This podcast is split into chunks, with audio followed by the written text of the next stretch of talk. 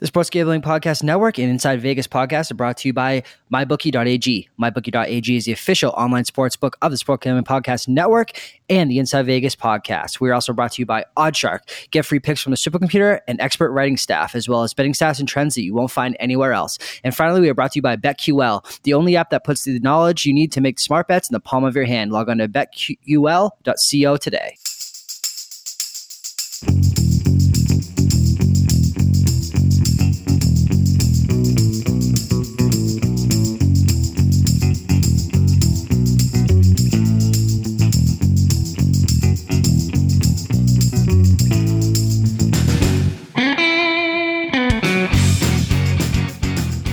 Today is Monday, July 2nd, and welcome into the Inside Vegas podcast.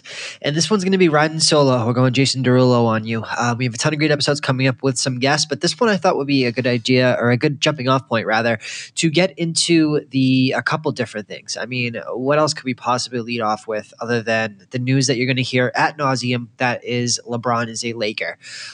Usually when something like this is going to be reported uh, literally at nauseum and, and i just can't take it anymore with every single person on radio on podcast doing this topic i usually try to stay away from it. It's just it gets to the point where enough is enough right? But i think from an odds perspective there's a couple things that really popped out at me and i think that there's some things that can be really, really kind of uh, drawn out and utilized in this because I think that misdirection could be key here and a lot of things that people aren't taking into account with what's going on with the Lakers. I really, really do. On top of that, we have the MLB middle of the season. The halfway point came and went on Friday, I believe. So we're going to take a look at some of the uh, most surprised teams, surprising teams in both a good and bad way, as well as the best MLB futures to kind of make at this point before the All Star break, before the trade deadline. Again, this is a, a market as always. The point is buy low, sell high. So if you can kind of get on board with the team uh, before they kind of make that splash or be, or before they sell, that is always, always conducive to your sports gambling. Uh, we're going to dive into, again, like I said, the fallout of the Decision 2.0, the halfway MLB season, and we're going to finish up with the July 4th Nathan's hot dog eating contest. I mean, how could we not? So let's get into this here. LeBron is a Laker, and uh, whether, however you feel about this, I mean, at the end of the day, you can't really fault him because it's arguable that the Cleveland Cavaliers supporting roster, at least with Kevin Love, was better than what the Lakers have right now. And again, everyone's going to say that the other shoe has to fall, be that either Kawhi Leonard or DeMarcus Cousins. But I'm at this point with signing everyone that they have so far tonight, they're $3 million over the cap.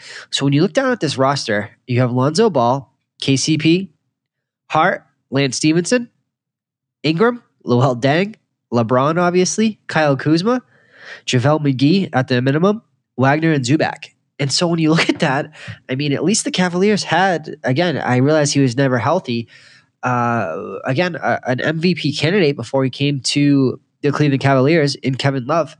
And I think that there's something to be said for uh, buying a piece of Kevin Love. Again, this is probably assuming that he stays with the Cavs in what I'm saying right now. But when you look at when he was the guy and not just made to be this out this outside three point shooter, that really that's not what his game is not built around. He's not Kyle Korver. He's not Ray Allen.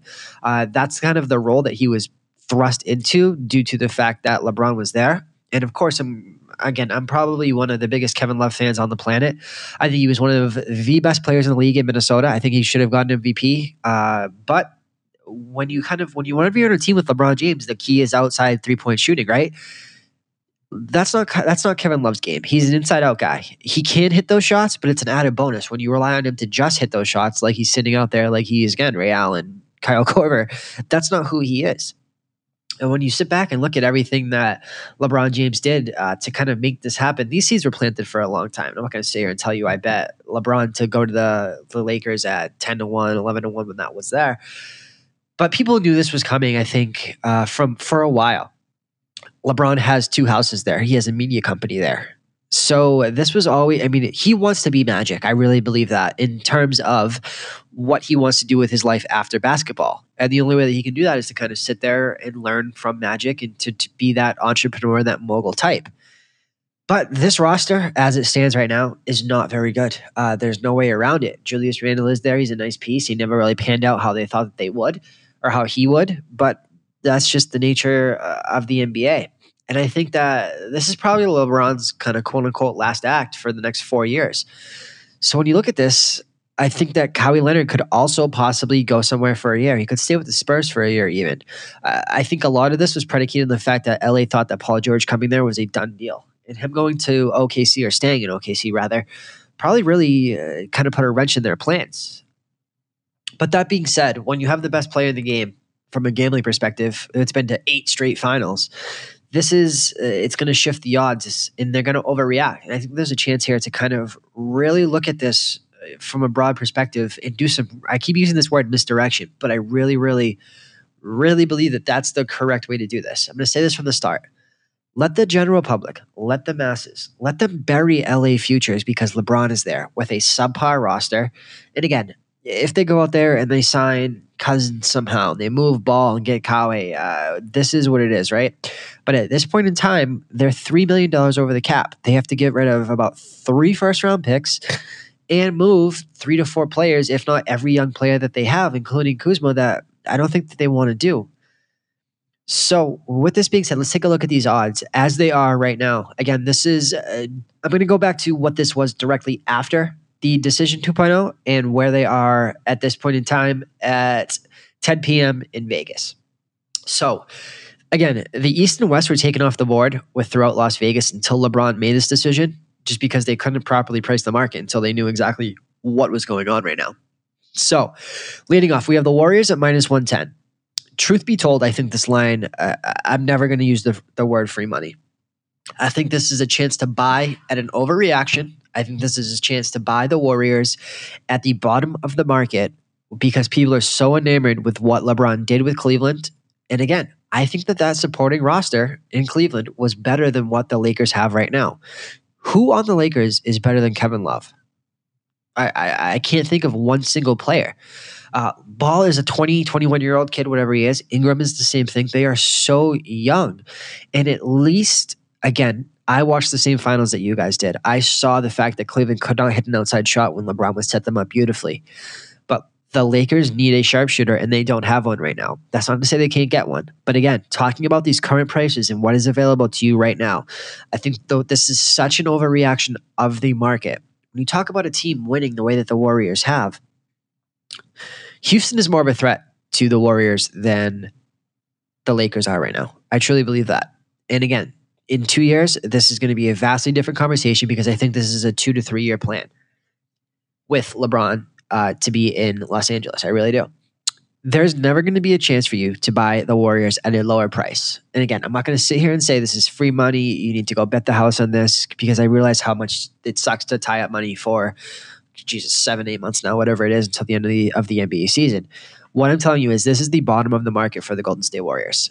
And me personally, I've already invested in that minus 110. I just think that there is going to be no bigger opportunity for you to short the stock that is the overreaction of this. And uh, you always heard that it takes time for a new team to gel. And how many times have we seen LeBron with new guys? And it takes time. So I think that this number, especially in the early part of the season, and I know the Warriors don't give a shit about regular season, I really do. This number is again, my philosophy with futures has only been to buy futures when the market is going to shorten. And I think that this number could balloon out uh, minus 140, minus 150, minus 160 in the beginning of the season when people really see how bad that Lakers roster is. Again, this is all predicated on the fact that they don't get Leonard, that they don't uh, get Cousins. Again, at $3 million over the cap as it stands right now, overpaying for Stephenson. I don't know how that they're going to do that. So to me, the second best bet on the board for the NBA right now, let me say that, is the Golden State Warriors at minus 110 to win the NBA championship. So when you go down the line, Rockets at plus 700. Uh, I don't know how you can back this team. They're the third best team in the West. Harden and Chris Paul are great. They're not going to get by Golden State. They're not going to get, I don't even think they get by LeBron. They may, but they're not going to get by Golden State. And yeah, you can hedge that bet out. It's probably going to shorten. Actually, uh, it definitely will shorten throughout the season, especially in the playoffs. But again, there's no value in a losing ticket. And with this current situation, I, I just don't think there's a great value there. 76 is at 14 to 1. They're not, they may not get out of the East. Actually, I don't think that they will get out of the East. And they're certainly not beating any of the top three teams in the West as it stands right now. The Celtics. This is really, really what I want to talk about. This is where it comes back to misdirection, as I just talked about. Everybody is going to be throwing over men, women, and children to get a piece of LA at plus 350 to win the NBA Finals. That's probably what I should have let off on. The, the Lakers are coming out right now with LeBron at plus 350 available to bet at the Westgate in Las Vegas right now. That's not a plus 350 team. As we just talked about with the heads odd maker on a prominent offshore book at mybookie.ag, that price is that is uh, it's set out there to uh, you're paying a premium. That team should be six, seven to one, the same way that probably.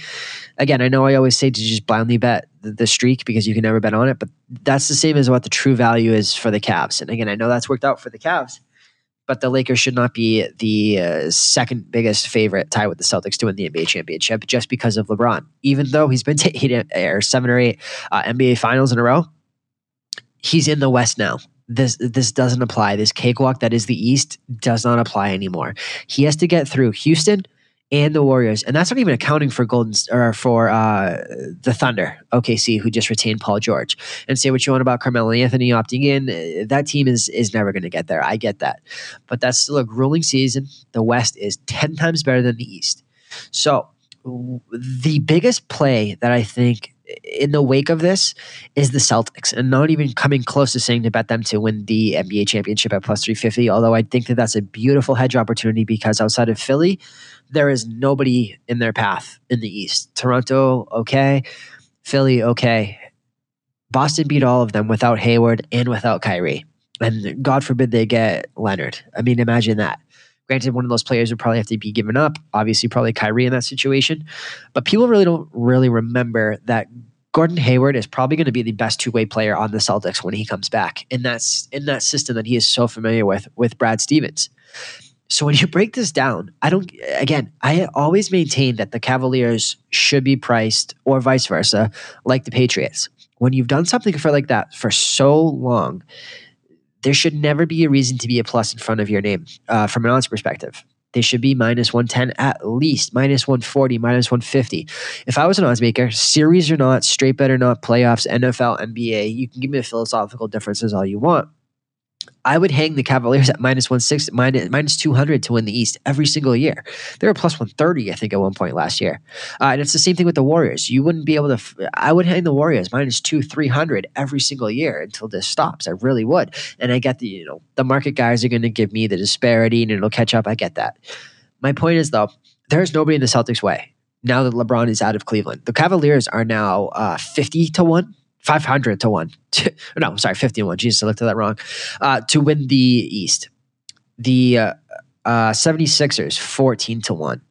The Raptors, we pull that up, 6 to 1. Sorry, 60 to 1 to win the NBA championship.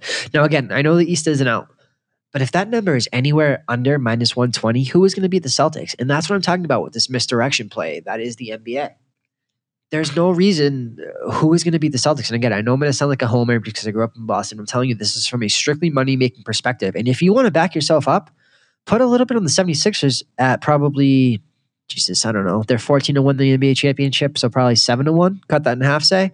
Uh, and so if you kind of put that out, the Celtics should be plus 140 uh, to win the East.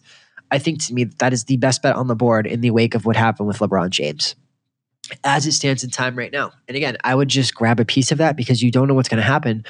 But the Lakers are going to get worse before they get better. And I know it sounds weird saying that they got LeBron, but there's again three million dollars over the cap to get a Boogie Cousins, to get a Kawhi Leonard. Uh, you're talking 20, 25 million dollars and I just don't really understand how. I mean, again, three million that's twenty eight million dollars in cap space. So you give up three first round picks. Is that really what the Lakers want to do? I don't even think they're willing to do that.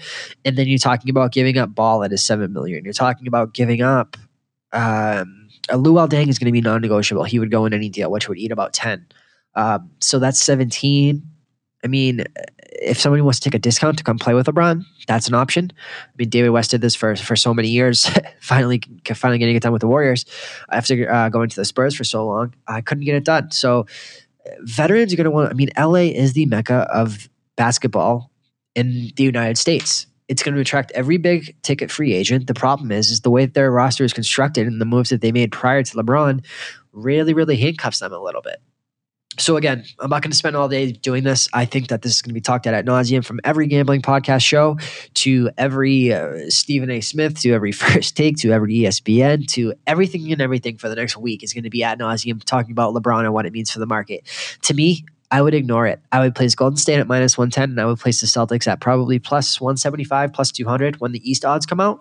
And I would ignore it. I really would. I just think that there's so much value there in a misdirection play and looking towards what that did to the East market rather than what does what that did to the West market. Um, I really do. But this is this is the big ticket item of the podcast is the MLB halfway point. So when we look at what has gone on in, in the MLB halfway through the season, um, have there been a ton of surprises? No, not really. Um, a couple uh, kind of I don't want to say warm your heart, but a couple good things have come out of this uh, from teams that have kind of t- taken the next step. Teams have found identities. Teams have come up on the rebuild a lot quicker than they thought they would. So let's break this down. So the Yankees and the Reds, let's go the AL East. The Yankees and the Red Sox are going to be the first two teams ever, I think, in the same division to win 100 games, and one of them is going to have to play a wild card spot. And if this doesn't tell you that the MLB needs to change this and make it a three game series from a wild cards perspective. I don't know what does. It, it really is. It's it, travesty is the wrong word, but it's sad that one of those two teams is going to have the possibility of have their hundred win season come down to playing one game. And again, I know the MLB wants to put an emphasis on winning their division. But at the end of the day, uh, this game is being played at such a high level. I, I think that rule change is a long time coming since they did this, and that's the next logical progression. So again, I don't have uh, AL or you know division odds out in front of me just because I'm recording this a little bit late on Sunday night, and they're with Sunday Night Baseball just coming to, they're not going to be up till tomorrow. But in that situation, they're both dead even right now. Uh, Teeth the dog is the best situation, and every time they flip flop, keep taking a little piece of the dog, and hopefully you can just arbitrage your way to a nice little free profit. The AL Central is the worst division in baseball. Uh, Cleveland is eight games above 500 with a nine game lead. Uh, the second place team, Minnesota Twins, is 10 games under 500, and that's being kind. This I wrote about this on SGP that every time they dip below kind of three to one, four to one, you should take a piece of that. And again, people are so kind of obsessed with not betting into chalk and this and that. And it's just the division is so bad, they're going to win it by default. They could be eight games under 500 and have a two game lead in their division right now. Uh, so uh, is Cleveland as good as years past? No. Andrew Miller being out has a lot to do with that. Obviously, Carrasco, Salazar, uh, Brantley coming back has helped, but this team has been bitten by the injury bug. They probably do have one of, if not the best managers in the game, in Terry Francona. But to me, uh, this it, it's so out of range right now. It was like minus two thousand for the AL Central uh, division crown, so not a lot you can do there with that. The AL West, Houston, Seattle.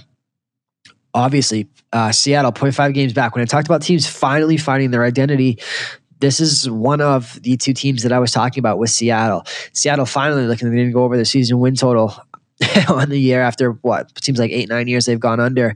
Every year, this is the team with the hype, and they've done it without Robinson Cano, which is such a testament to this team. I mean, eight and two in their last 10 they're here and they're here for real. And again, this is so much, it's such a testament to this team doing it without their star in Robinson Cano. But James Paxton is an A1 ace, make no doubt about it. Top 10 pitcher in the league.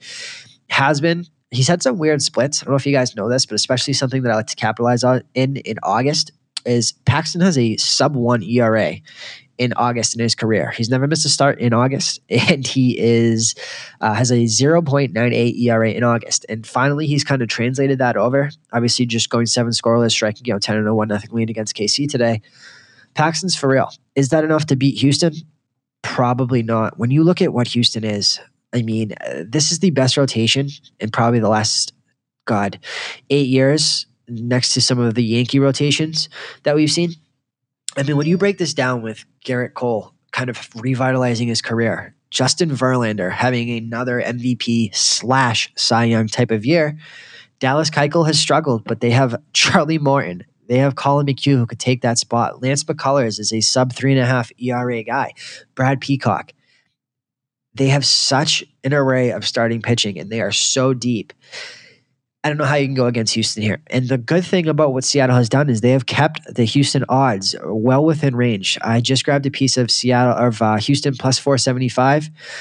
Again, my call to fame will always be hitting 10 to 1 on the Astros preseason last year, as well as Altuve uh, plus 750. I'm going to tell that to the day that I die because uh, what they did in their front office was get their team a ton of OBP guys. And they carried that over this year, except the fact that they got tenfold better pitching than what they had last year. The rich got richer, and Seattle is not ready to hang with them. Even if somehow Seattle wins this division, I mean, Verlander against Verlander versus Sale. I mean, imagine that in your AL wildcard game, right? I mean, that could be absolutely crazy. Uh, is it likely to happen? Probably not. Houston's probably going to win the division, but you're probably going to have Paxton, Sale, or Paxton Severino. Uh, in the AL wildcard game, and I mean, what an amazing four hours of TV that's going to make with make for. But is that really uh, best for business, for lack of a better word, in, in a one game series where one of those two teams has to go home when both of those teams, uh, Houston, Seattle, Yankees, and Red Sox, all could win 100 games and are on pace to win north of 100 games right now. So again, uh, when I talked about taking the dog in between Red Sox and Yankees, and just kind of flip flopping that every time one of the two teams is a dog, I would take a little flyer on uh, the AL in again, either whichever one is better priced in Seattle, in Boston, Seattle, in the Yankees, Houston, in Seattle, because eventually you're going to get two of those teams in, which is so fascinating about this. Because in the AL West, you're going to get Houston and Seattle, or you're going to get Yankees and Boston. So you're going to get out of those four futures when normally you may only get one in, you're going to get two of those teams, two out of those four teams in. So to me, that's the play there. So when we look to, over to the National League, biggest surprise of the season, I, I don't think, I think this is surprise 1A after probably Milwaukee, but I think that Atlanta is the biggest surprise here. Three games ahead of Philadelphia, which is probably the third biggest surprise of the season. Atlanta, 48 34, three games ahead of Philadelphia, at 45 and 37, and Washington hovering above 500 at 42 and 40. And what a fall from grace Bryce Harper has had. I mean, he was when he was lighting the world on fire, looking to be the highest paid player in the world, which is kind of crazy that that's still probably going to be the case. Atlanta and their their young talent has come to play, and they are not giving up anytime soon. When you really look at this, do I think that Atlanta can sustain this over a full season? No. Do I think Philadelphia can? No. I think the Nationals are really primed to make a run here. I really do, and uh, they're always going to be buyers. You remember they got Papelbon, they just got Heredia from um, uh, the Royals the Mets and Miami, I mean, not even close, 14, 15 and a half games back. So this is a three team race in Atlanta, Philadelphia, and Washington. When you look at what Washington has in Scherzer, they're going to get Strasburg back, Gio Gonzalez, Tanner Roark. Nobody's won more games the last four years than what Roark and Gonzalez have done. Philadelphia has the ace in Nola. Atlanta, uh, Folty, my boy over there, Sean Newcomb, Julio Teheran has looked the worst out of the three, which is saying something if you don't have an over ticket on one of those three teams for the season, especially Atlanta, I think that you wait and play this one out because one of those teams is going to be left on the dust and sucks to lose a ticket like that. So I would look at this from maybe a player perspective if you're not already holding a future on that. Again, again to my head, I really think that Washington probably makes this. Again, I know they are six games back of Atlanta, but Atlanta to me, they arrived a year too early. And as you know, I never like to back a team on that first playoff front. I think the moment is too big. And I know they have all the talent in the world, but they're just too young to me. Uh, so uh, again, I'm not going to sit here and tell you to buy a team that's six games back, although that is at the lowest kind of point of the market, and they are three and seven in the last ten. So the uh, again, the NL East is, is a little bit up in the air. I don't think there's much of an edge to be to be gained there.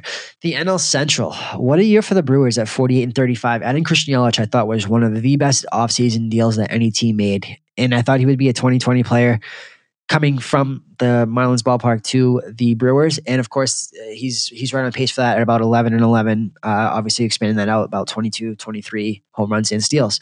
Cubs at 47, 35. I think that people thought that Cubs would take a step back last year, as they did, because their defense and their sabermetrics were just so out of this world. it, it is so hard to expand that out and do that for many years, especially with with what Kyle Schwarber is out in the outfield and everything like that. And the Cardinals at 42 and 40 the Cardinals, all they do is win games. Obviously, they're hovering around 400 right now. And again, this team is playing, this division is playing the epitome of mediocre baseball. When you look at the Brewers, their last 10, 5 and 5, the Cubs, 5 and 5, and St. Louis at 4 and 6. Not much of an edge here. The, the question that I kind of asked myself was do I want to pull the trigger on a Milwaukee future? Because the market hasn't really caught up to them, right? There could still be had in the NL Central for about plus 140, plus 130. And the Cubs were about minus one or even money plus 110. I don't know if I'm there yet. They have no pitching. I, I, I when you go back in the Chacin, Junior Guerrera, Chase Anderson, they have the best relief pitcher in the game in Hader. They really do. And again, they have shown the propensity to be buyers at the deadline. People forget they got CC Sabathia for their stretch run before he signed you know, one of those big money lucrative contracts with the Yankees. So if they add a piece, I think would be the time. And I'm willing to wait and kind of pay that premium if I can see that they're going to go out there and get somebody because there's not a ton out there on the trade market right now. The Cubs have it. They have Lester with a 217 ERA. They have Bryant. They have Rizzo. And the Cardinals, uh, they've been known to make these miraculous runs in the second half. So I'm just not there yet to, to be ready to buy a, a Milwaukee Brewers future. NL West, this one is probably the most polarizing division in baseball. When you look at Arizona, this is the team, much like Seattle, that I touched on, that finally found their identity at 47 and 37, 10 games above 500. Dodgers, what a letdown of a season at 44 and 39. And again, they started the season about 10 games under 500. Obviously, Kershaw has not looked like himself. And when I get into futures, I'm going to kind of touch on what that market looked like without Kershaw. Obviously, Scherzer, the overwhelming favorite now for the NL Cy Young. San Francisco, 44 or 45 and 40. Colorado, 41 and 43. And San Diego is in the basement at 37 and 49. There's not much to touch on between San Diego and Colorado, other than the NL MVP is going to come down to Nolan Arenado of Colorado and Freddie Freeman of Atlanta. Both of these are priced at plus 200 at the Westgate right now. And so, what can kind of break them apart? Arenado is having the better statistical season, no doubt, even though he's missed some time uh, with an injury and was suspended four or five games. Atlanta is seven games better than Colorado. And so, to me, what is voters kind of taking mind more is a statistical performance, even though the team is awful. I mean, Arenado truthfully could have won the NL MVP two to three years, two to three times by now. So could Freeman probably last year if he didn't get hurt. So I think that whichever one of these two teams makes the playoffs is probably where that nod's going to go. And again, I mean, do you want? When you touch on both these guys being at plus 200, one of them has a seven game lead on the other at Atlanta at 48 and Colorado at 41. Although I do think that Arenado has a real chance to win this MVP because of the quote unquote do factor. So when we touch on this, when we look at kind of the the AL and the NL futures bets, the World Series bets. When we look at World Series futures, the favorite right now is the Yankees at plus 500, 5 to 1. I'm sorry, it's the Astros at plus 450, like I touched on. Then it's the Yankees at 5 to 1. I think the Astros should be a little bit lower than that, and I think the Yankees should be much higher than that. The Red Sox are at 6 to 1. The Indians are at 7 to 1. I think that's a great price because they have they can rest people down the line. They can get Brantley some days off. They can get Lindor some days off. They can get Kluber, Salazar, Carrasco, Andrew Miller. These people can all take their time because they have a nine game lead in their division. They can take the last month of the season off, and the Twins are not going to catch them. So I think that's fantastic value at seven to one. After that, when you break it down, Diamondbacks or Cubs seven to one, Dodgers eight to one. I mean, they were plus two hundred, plus three hundred for the NL in the World Series. Prior to that, they were plus three hundred to win their own division about two to three weeks ago before they made this run. And past that, I don't know if there's anybody that you want to take a, a kind of a future on. The Mariners are eighteen to one. The Brewers are eighteen to one. I mean, that's those are your quote unquote value plays. But to me, I always like to go the AL and the NL. Make it simple. Don't worry about the World Series. So you look at the AL right now Yankees plus 250, Red Sox plus 300, Indians plus 350. And again, past that, it's so top heavy. After plus 350 for the Indians, the next closest one is the Mariners at 9 to 1. And obviously, the Astros at plus 225 are the favorites in the AL. Indians to me is the play. And I bet this preseason, I bet it kind of throughout when they were faltering, even though they were still, again, three to four, five games up in their division. The Indians are to me the play in that, again, they have so much room for error. the Yankees, the Red Sox, they have to kill each other to get that division because they don't want to play a one game playing series. They are playing game. They just don't. Astros are, are again with the Mariners breathing down the Astros' neck. Eighteen to one is is fantastic value. I'm not going to fault you. Or I'm sorry, nine to one is fantastic value. I'm not going to fault you for taking that shot. But at the end of the day, I think the Astros win that division, and I think they go on. Same thing with the Indians. They win their division, and I'm just, I'm just not ready to touch kind of the Yankees or the Red Sox at plus 250, plus 300. That being said, when we touch on the Yankees, Luis Severino, in my opinion, is going to win the AL Cy Young Award. He is available at the Westgate at plus 250. Prior to tonight's performance, he is now plus 200. Chris Sale, plus 200. Justin Verlander, plus 300, who's faltered a bit, and Corey Kluber at plus 450.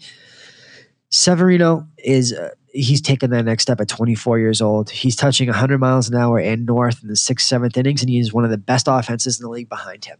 He's leading the league in, in wins. Chris Sale cannot get run support, and for that reason, Chris Sale is not going to win a Cy Young, winning 11 games with a sub two two ERA, whatever the case may be. It's just not going to happen. So, from a Cy Young perspective, the bet that you need to make unequivocally, I gave this out again on uh, one of the editions of first to third is Luis Severino at the time I gave it, I was plus 700, plus 800, down to plus 200. I still think there's fantastic value there. And when we touch on the other side of that, the NL Cy Young, again, if you guys are not reading the Sports Gambling Podcast and the first to third articles, I gave well, as soon as Clayton Kershaw was going to need a second DL stint. I said there's a lot of value in Max Scherzer at minus 270 to win the NL Cy Young. And again, people are very apprehensive to bet chalk, and I get it. But again, it's not to say you can't flat bet it bet your 1.1 units, your minus 110, whatever you're comfortable with. Put your own line on it. Make it one minus 150. Bet 1.5 and take that return. Max Scherzer now uh, minus 500, and people are going to say that's a, there's a ton of there's a whole second half of the season left. How can he possibly be that if he gets hurt? He misses three weeks. It's going to come crashing down. There's nobody in the NL that can hold a torch to what Scherzer does right now, and it's reflected in the odds. Again, minus 500. Degrom plus 300, hasn't had a win in two months with a sub one ERA. It's not going to happen without the wins. This has to be full, full circle. So Degrom at plus 300. After that, we look at Jesus Christ. And when you look at this, uh, Jon Lester at plus 700. It's not going to happen. Scherzer is uh, clearing away the front runner of that. If you can open parlay it, do it. Do what you need to do to get a piece of Max Scherzer at minus 500 for the NL Cy Young. And just there's no way around it, in my opinion. There. So we look at win totals. We pull up Fangraphs right now. I'm just going to go through kind of division by division. Red Sox 102 win. Oh, these are on pace for right now. Red Sox and Yankees 102. Blue Jays 80. Tampa Bay Rays 79. Orioles 59. Indians 90 and 72, Twins 77 85, Tigers 69 93, White Sox 61 101, Royals 59 103. AL West Astros 103 59, Mariners 93 69, Athletics 85 77, little surprise there. Angels, surprise not for the good at 82 and 80 on pace. Rangers 75 87. NL East, Nationals on pace 87 75. Braves 85 77. Phillies 83 79. Mets 73 89. Marlins 66 96. Cubs 90 72. Brewers 87 75, Cardinals 84 78, Pirates 78 84, Reds 71 91, NL West Dodgers 89 73, Diamondbacks 89 73, Giants 83 79, Rockies 81 81, Padres 71 and 91. And again, this takes into account strength of schedule, expected win percentages. So this isn't just kind of brought out uh, full scale.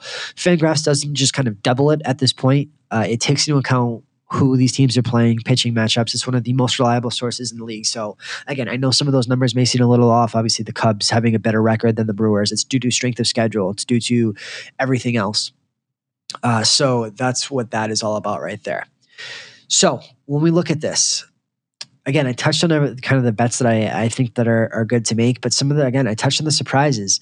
The Braves at 81 or I'm sorry, uh, 85 77 projected. This rebuild was coming for a while, and baseball guys saw this coming with Albies, with Acuna. Acuna may be the next Mike Trout. It, it, he's that good. He's a top three Major League Baseball player at 20 years old. Not not at this point, but he will be within two to three years.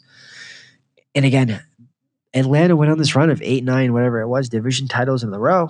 And it's just the rebuild took a little bit longer and people kind of forgot about them. And that's really all that happened. So when we look at the MLB MVP at the halfway, JD Martinez on the in sorry, let me start with the AL. Mike Trout at minus 400. Mike Trout was available for plus 350 when he was slumping in an 0 for 19 slump. This is why in baseball, much like basketball, it's a game of runs, except without Major League Baseball is individual, while baseball basketball is team. So when you you have to be on the be on the lookout for those and checking these odds daily.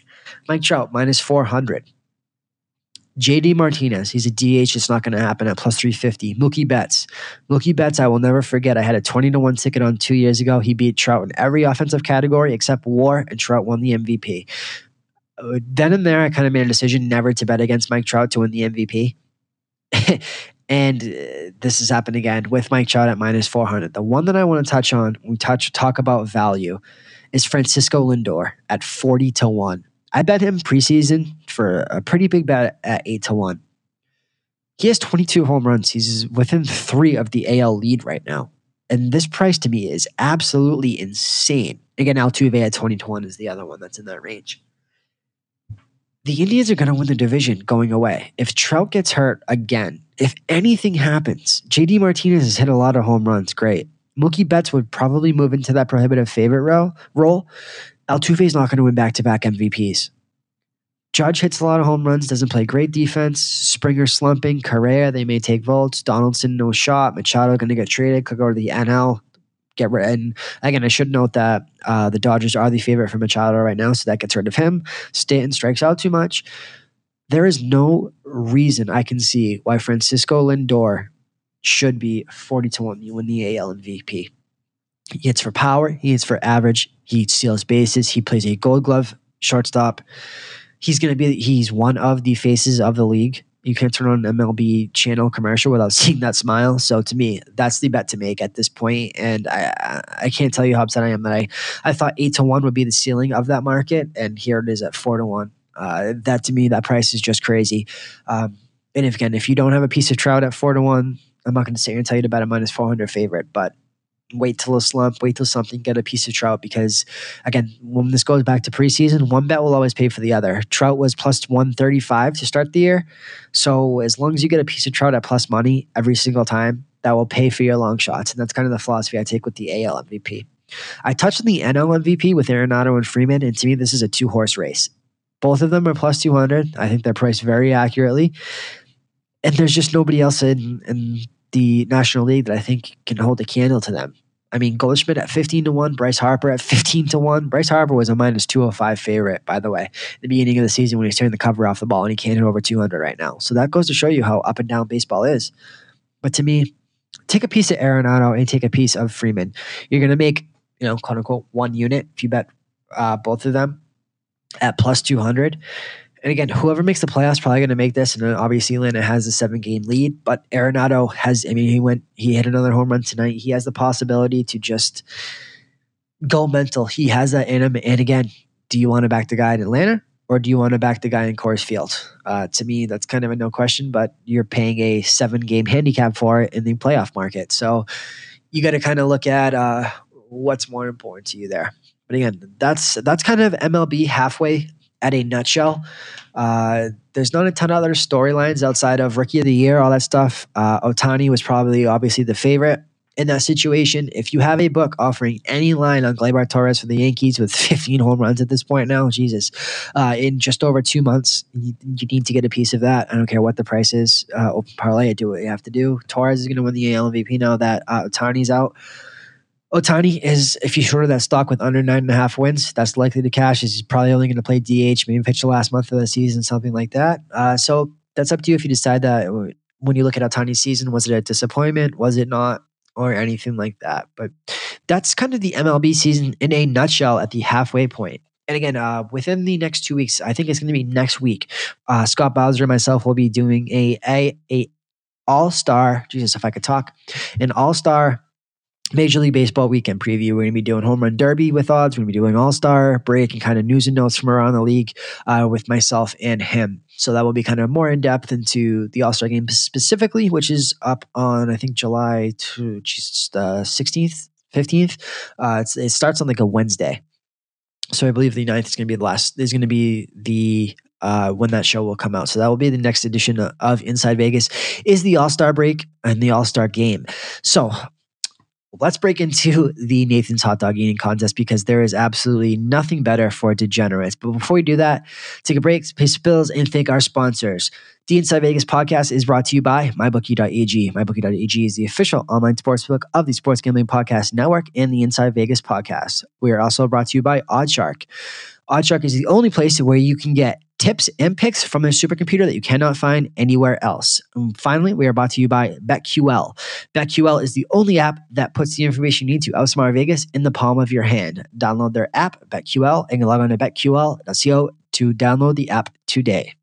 So, the Nathan's hot dog eating contest. Am I going to sit here and tell you that I have some edge and that I can handicap this? No, but you're going to bet it. So, what are we going to do? So, let's look at the odds, right? Uh, the women's division didn't even know that existed, for being completely honest.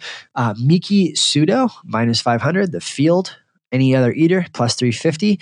Women's hot dogs, over 40 and a half, minus 140. Under 40 and a half, plus 120. Joey Chestnut, minus 550. Field at plus 400. And hot dogs eaten in the man's is 40 and a half, or sorry, uh, 70 and a half at plus 120 to me, this is this is chalk. I tried betting against Chestnut when I think it was Kobayashi. I want to say, uh, I'm never doing it again. Put him in your long shot open. When I say long shot, uh, put Chestnut and Sudo at minus five hundred, minus whatever it is, in your um, you know your build a parlay. Uh, if you have an offshore book or you have a credit book, this is especially useful, right? You can put Chestnut, you can put Sudo, you can put Pats to win the AL East you can put all of these quote unquote chalky free money plays, Scherzer and the NL. Um, this is what this is for to me. And if it kills it, you know what? Fine. Uh, obviously, I would think most people are going to bet you over here to root for some hot dogs. But again, going back 68, 69, 70, 71, 70, 71, 71, 70, 71. So again, crapshoot. Take the plus money on them. Probably over 70 and a half is, is where I would go. But again, my advice put Chestnut, put the chick uh, that's that's favorite at minus five hundred. Put the Pats to the AL East. Um, put an open slot and kind of get your your your viewing pleasure and your uh, plus money if, if, you can, even money, whatever it is, and you have action for a whole year until uh, whatever your team is that you want to put in there for for some division stuff. Um, you know, Cleveland to not win the Super Bowl, all that stuff that people don't even look at. There's a market for it, and that you can kind of build these parlays up. And again, just so you guys know, but minus 1,000 worth about 10 cents of juice, minus 500, 20, 25 cents of juice. So wait till Cyborg fights next. All that type of stuff that seems out of range and unbettable. When you build these parlays, that's kind of you know how you can kind of close them and finish them so that will do it for this week's edition of inside vegas. Again i apologize. I'm kind of riding solo this week uh, but we have a ton of great episodes coming up and i thought it was kind of important to get in, out into the mlb season. Football's coming up. Mlb gets kind of lost in translation but it's such a good market. There's so much to look at especially from a futures perspective.